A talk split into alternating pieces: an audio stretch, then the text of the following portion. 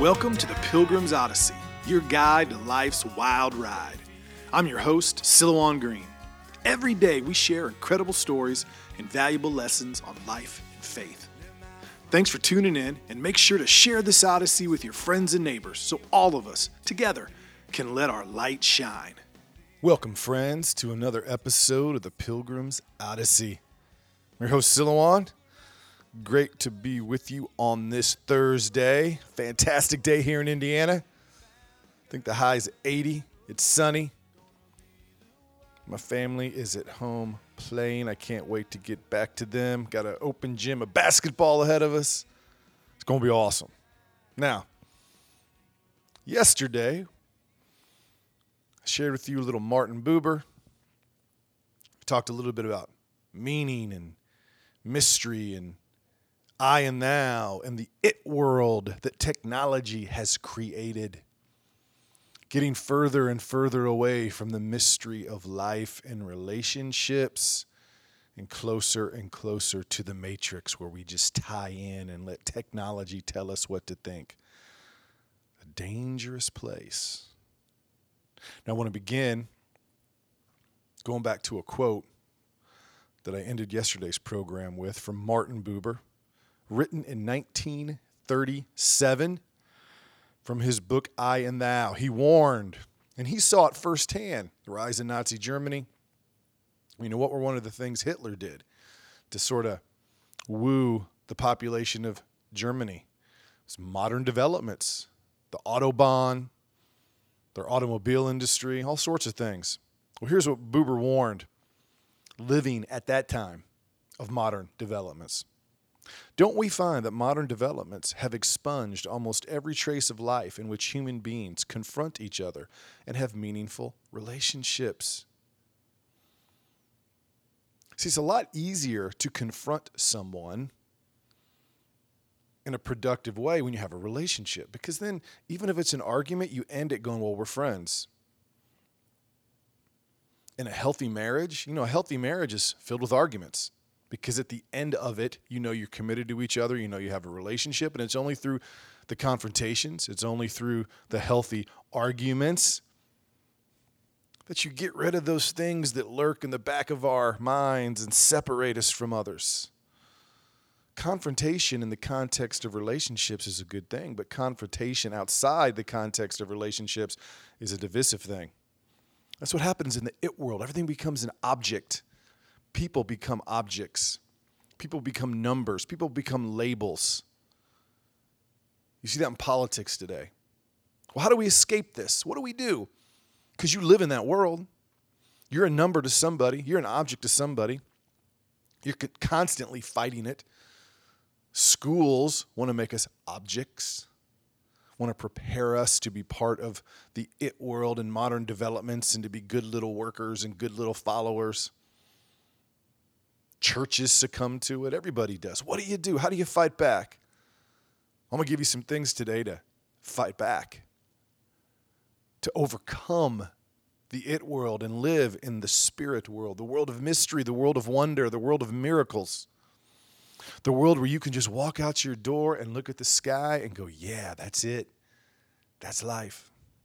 As opposed to walking out your door and looking down at the ground and getting in your car and going to work and going in your office and succumbing to the it world. So, number one, working remotely has its advantages.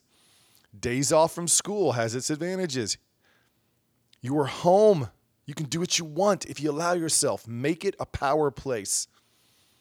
One smart thing to do create a technology free zone. You know where you might do that? Your living room. Get rid of the TV. Get rid of the chargers and the outlets. Make it a place where you just sit and talk, where you sit and read books, where you play board games, where you force yourself, where you force you and your family to come in relationship to one another. There's no reason you can't do that. None. If you don't do it, it's just because maybe you want to be in the it world. Maybe you want to be a sheep. Maybe you want to be a lemming. That's your choice. But not in my house. We got a power place. Heck, my house, we have multiple power places. Kids playing, running. Get off that table. No, I don't want him on that table, but I'm sure glad he wants to get on it. You know what I mean? Number two, meet in small groups with friends at home. Do Bible studies, book studies, play dates, conversation with a friend of mine. Him and his family upset about all the restrictions at their church. Members of the church, including their priest, living like good members of the it world instead of people focused on mystery, meaning, spirit. He's like, What do I do about it? Well, he, he had told me about a friend that he was like minded with. And I said, Well, you know, you can do what you do. You can do a lot of what you do at church at home. Get together. Have a prayer service at home. Have a Bible study at home. Have a book study at home. Rather than banging your head against the wall of the it world, create your own. Do it at home. They're like minded people. Come together. Heck, that's what the early church was. They met in people's homes. There's nothing wrong with that. Number three, get back to the land. What do I mean by that? Well, experience the wonder of creating something. Gardens. You know, one thing that has awakened in me in the last month, you know, I've always loved tomatoes, but I'm like most people. They didn't come out of a garden. I went to the store. You know, I got some tomato that was probably pumped full of chemicals and coloring agents. And even though it was good, it wasn't like mouth water and oh, good. Well, a good friend of mine is a tomato expert. All kinds of varieties of tomatoes from his garden. He's been bringing them in, and I've been enjoying them. And let me tell you, I have rediscovered the joy of a little multi-grain bread. Mayo on both sides. Fresh tomato sliced, dripping with juices salt, fresh ground pepper. Oh, you bite into that, it drips down your chin. Life is good. All you need is an easy chair, staring at the sky. And everything is all right. And in that moment, where does my head go? To people. I think back to my grandpa on my dad's side who grew tomatoes in greenhouses out in his garden, something like 50 different varieties. Now I know why. I think of my grandpa Fulton in Mississippi his love for tomato and bacon sandwiches. That's all I needed yesterday was some bacon. But you know, sometimes in the summer you get rid of the bacon, it's a little bit lighter and fresher with just the tomato and the mayo. Oh, I could go on. But get back to the land, grow something. This is what we've done for all of human history. When you're disconnected from the land, you lose something. And you don't need much. You could be in a city with a yard and, you know, put down a tarp, grow some tomato plants, you're good to go. But get back to the land. So, number one, take advantage of having so much time at home. Make it your power place. Make create technology free zones. Two, meet in small groups with like minded friends at your homes. Bible studies, book studies, play dates. Three, get back to the land. Enjoy a tomato sandwich. Shall I revisit that description? And the mayo and the interplay with the tomato and the salt and the pepper. Oh, my word. Number four, Introduce yourself to your family and friends. you think they know you, but do they? This is always one of the integral parts of my ladder up groups. A big part of it is just making each other known to each other. Where you grew up, what sports you liked when you were young, what your favorite movies are, what your dreams were, what you thought your life was going to be, what it's like now. Make yourself known. It's a powerful tool you always talk about empathy and communication and relationships, but one of the best ways to build both of that is just to make yourself known. Do your kids really know you? Do, do your kids know what your dreams were when you were their age? Do they know what you struggled with? Do they know what disappointed you? They probably don't. Do they know what questions of faith you struggled with? They probably don't. How well does your spouse really know you? You know, after the courting phase of a relationship with nowadays goes by in a flash, how much time did you really spend getting to know each other? Make yourself known, be intentional about it. And then finally, fifth thing you can do to overcome the it world, to create the I and thou world of relationship and community and spirit. Journal and set goals with a pencil and paper. Put that computer away. Get a notebook, get a pencil, Write it down. It's a powerful thing. According to a 2018 New York Times report, studies have found that journaling, just writing stuff down, getting it out of your head, boosts mindfulness, boosts memory, boosts communication skills. If you got to write it out eloquently, you're going to speak better.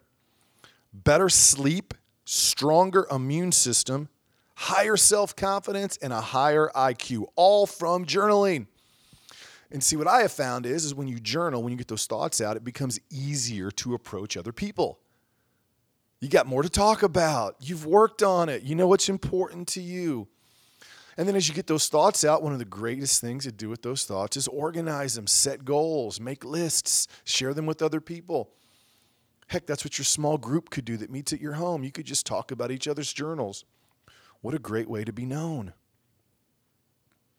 Five things you can do right now make your home a power place, create technology free zones, meet in small group with friends, do Bible studies, book studies, play dates, get back to the land, learn to enjoy the wonder of a fresh picked watermelon, a tomato sandwich, cucumbers from your own garden and hummus, salsa made from your own hot peppers and tomatoes. You get it. Introduce yourself to your family and friends. Take this time to get to know each other in a deeper way. You'll draw closer together, you'll get better at communication. And five, write it all down. Take all that information, set goals, move forward, share it with other people. Everything gets better. Life gets more mysterious, miracles happen, possibilities grow and emerge where you didn't think they existed. It's all good. So I'm going to end a couple of verses from Hebrews chapter 10, verses 24 and 25. And let us consider how we may spur, that's what been trying to do, spur one another on toward love and good deeds. Not giving up meeting together, as some are in the habit of doing. See, that was 2,000 years ago, and they still gave up meeting. Why? Because probably the world took them over, the it world. But encouraging one another, and all the more as you see the day approaching. All the more. We see what's happening, we see what's approaching, we see the news, all the more reason to do these things. So let us consider how we may spur one another on towards love and good deeds, not giving up meeting together, as some are in the habit of doing, but encouraging one another. And all the more as you see the day approaching. Get on it. Get on it. Fight back against the it world, the object world, the world that wants to put computer chips in your head. Fight back. I just gave you five ways to do it. It ain't hard. Just do it. I'm here with you. As always, until next time, aim high, my friends. Spread your wings and keep your eyes on the things that matter. I just gave you five. You can come up with some more. We'll talk more about it tomorrow on Friday's program. Ought to be a great day. I'll talk to you then. I am your host, Silouan, and as always, peace. You've been listening to the Pilgrim's Odyssey. Make sure you comment, share, and like this podcast so all of us together can let our light shine. For books, videos, and more content from me, your host, please visit Silouan.com. That is Silouan, S I L O U A N.com. Until your next visit on the Pilgrim's Odyssey, I'm your guide on life's wild ride, Silouan Green.